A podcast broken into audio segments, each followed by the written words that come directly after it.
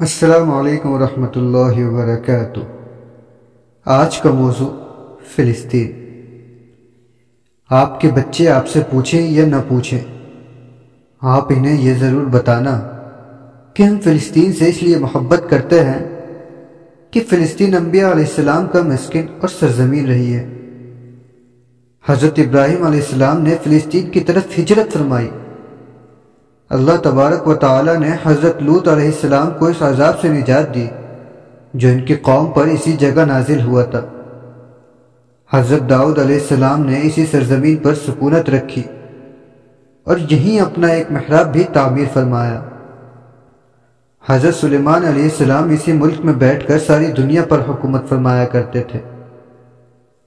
چیوٹی کا وہ مشہور قصہ، جس میں ایک چیوٹی نے اپنی باقی ساتھیوں سے کہا تھا۔ اے چیٹیوں اپنے بلوں میں گھس جاؤ۔ یہیں اس ملک میں واقع اسکلان شہر کی ایک وادی میں پیش آیا تھا، جس کا نام بعد میں وادی نمر چیٹیوں کی وادی رکھ دیا گیا تھا۔ حضرت زکریہ علیہ السلام کا محراب بھی اسی شہر میں ہے۔ حضرت موسیٰ علیہ السلام نے اسی ملک کے بارے میں اپنے ساتھیوں سے کہا تھا کہ اس مقدس شہر میں داخل ہو جاؤ؟ انہوں نے اس شہر کو مقدس اس شہر کے شرک سے پاک ہونے اور انبیاء علیہ السلام کا مسکن ہونے کی وجہ سے کہا تھا۔ اس شہر میں کئی معجزات وقوع پذیر ہوئے، جن میں ایک کنواری بی بی حضرت مریم کے بطن سے حضرت عیسیٰ علیہ السلام کی ولادت مبارکہ بھی ہے۔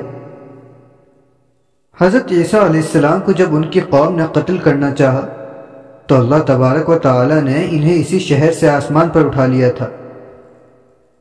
ولادت کے بعد جب عورت اپنی جسمانی کمزور کی انتہا پر ہوتی ہے، ایسی حالت میں بی بی مریم کا کھجور کے تنے کو ہلا دینا بھی ایک معجزہ الہی ہے۔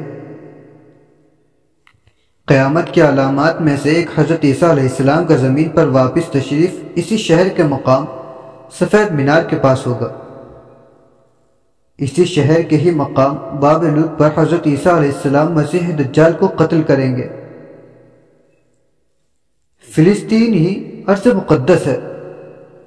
اسی شہر سے یاجود و ماجود کا زمین میں قتال و فساد کا کام شروع ہوگا۔ اس شہر میں وقوع پذیر ہونے والے قصوں میں سے ایک قصہ تالوت اور جالوت کا بھی ہے۔ فلسطین کو نماز کی فرضیت کے بعد مسلمانوں کا قبلہ اول ہونے کا اعزاز بھی حاصل ہے۔ ہجرت کے بعد حضرت جبرائیل علیہ السلام دوران نماز ہی حکم ربی سے آقا علیہ السلام کو مسجد اقصا سے بیت اللہ کعبہ شریف کی طرف رخ کرا گئے تھے۔ جس مسجد میں واقعہ پیش آیا، وہ مسجد آج بھی مسجد قبلتین کہلاتی ہے۔ حضور اکرم صلی اللہ علیہ وسلم معراج کی رات آسمان پر لے جانے سے پہلے مکہ مکرمہ سے یہاں بیت المقدس، فلسطین لائے گئے۔ سرکار تو عالم صلی اللہ علیہ وسلم کی اقتداء میں انبیاء علیہ السلام نے یہاں نماز ادا فرمائی۔ اس طرح فلسطین ایک بار پھر سارے انبیاء کا مسکن بن گیا۔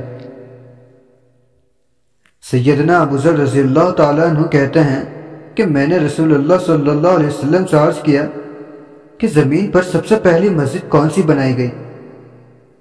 تو آپ صلی اللہ علیہ وسلم نے فرمایا کہ مسجد الحرام یعنی خانہ کعبہ۔ میں نے عرض کیا کہ پھر کون سی؟ آپ صلی اللہ علیہ وسلم نے بنایا مسجد اقصا یعنی بیت المقدس۔ میں نے پھر عرض کیا کہ ان دونوں کے درمیان کتنا فاصلہ تھا۔ آپ صلی اللہ علیہ وسلم نے فرمایا کہ چالیس برس کا۔ اور تو جہاں بھی نماز کا وقت پالے وہی نماز ادا کر لے۔ بس وہی مسجد ہے۔ وصال حبیبنا صلی اللہ علیہ وسلم کے بعد حضرت ابو بکر رضی اللہ تعالیٰ عنہ کو ارتداد کے فتنے اور دیگر کئی مشاکل سے نمٹنے کے لیے عسکری اور افراد قوت کی اشد ضرورت کے باوجود بھی عرض شام کی طرف آپ صلی اللہ علیہ وسلم کا تیار کردہ لشکر بھیجنا بھی ایک ناقابل فراموش حقیقت ہے۔ اسلام کے سنہری دور فاروقی میں دنیا بھر کے فتوحات کو چھوڑ کر محض فلسطین کی فتح کے لیے خود سیدنا عمر کا چل کر جانا اور یہاں پر جا کر نماز ادا کرنا اس شہر کی عظمت کو اجاگر کرتا ہے۔ دوسری بار بیائنی ہی معراج کے رات بروز جمعہ، ستائیس رجب پانچ سو تراسی ہجری کو اصلاح الدین ایوبی کے ہاتھوں۔ اس شہر کا دوبارہ فتح ہونا بھی ایک نشانی ہے۔ بیت المقدس کا نام قدس قرآن سے پہلے تک ہوا کرتا تھا۔ قرآن نازل ہوا تو اس کا نام مسجد اقصہ رکھ گیا۔ اس شہر کے اس تقدیس کی وجہ سے ہے جو اسے دوسرے شہروں سے ممتاز کرتی ہے۔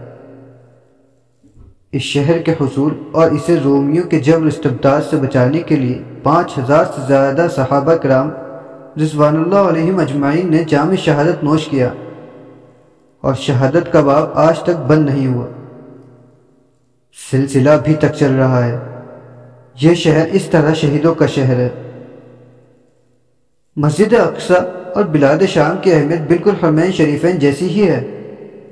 جب قرآن پاک کی یہ آیت نازل ہوئی تو ابن عباس کہتے ہیں کہ ہم نے بلاد شام کو تین انجیر سے، بلاد فلسطین کو زیتون زیتون سے، اور اتور سینین کو مصر کے پہاڑ کوہ تور جس پر جا کر حضرت موسیٰ علیہ السلام اللہ پاک سے کلام کیا کرتے تھے، سے استدلال کیا۔ اور قرآن پاک کی آیت مبارک، وَلَقَدْ كَتَبْنَا فِي السُّبُورِ مِن بَعْدِ الذِّكْرِ أَنْ أَرْضَ يَسُوَ عِبَادِ الصَّالِحُونَ۔ سے استدلال لیا گیا کہ امت محمد حقیقت میں اس مقدس سرزمین کے وارث ہے۔ فلسطین کی عظمت کا اندازہ اس بات سے بھی لگایا جا سکتا ہے۔ جہاں پر پڑھی جانے والی ہر نماز کا اجر پانچ سو گنا بڑھا کر دیا جاتا ہے۔ اللہ حافظ۔